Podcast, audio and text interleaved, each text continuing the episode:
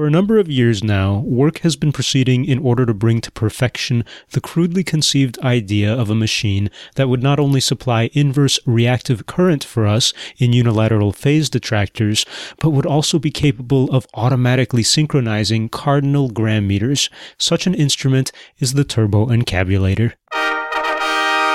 Turbo encabulator T U R B O E N C A B U L A T O R. Turbo encabulator. So sometimes you'll find that this word has a dash in it, separating the turbo and encabulator part, but it's not like that really matters because that's not a real word. Turbo encabulator is not a real word used by any serious engineer for any purpose. It is, in fact, a gag word that apparently was coined or invented around the uh, World War II. the World War II, yeah. No, it was coined or invented around World War II by a British graduate student, and it's kind of a neat story. There have been several articles written about this turbo encabulator.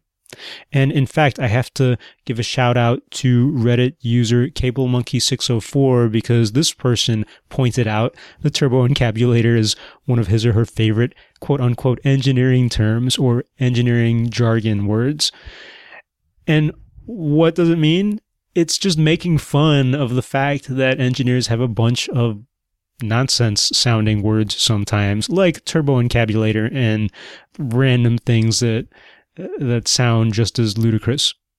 That introduction that I read in the very beginning of this podcast actually comes from a video made in the 70s, also lampooning the idea of engineers and, um, you know, technical people saying a whole bunch of stuff that nobody really knows what it is or that don't doesn't actually mean anything.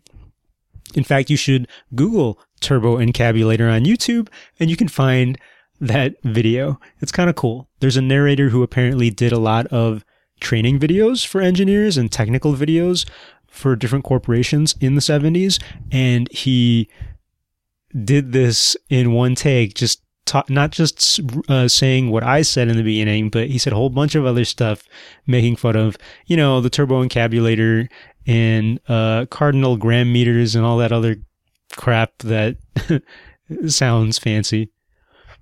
If you want to make fun of engineers and get that retro feel of making fun of how engineers sound from World War II to the 70s and 80s, we'll talk about engineers' amazing turbo encabulators. That's our engineering slang fake word of the day. Happy holidays from your host, Pius the Engineer. I also host a longer format podcast called the K 12 Engineering Education Podcast, and you should go check it out.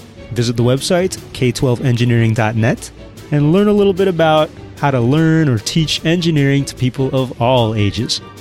Till next time, thanks.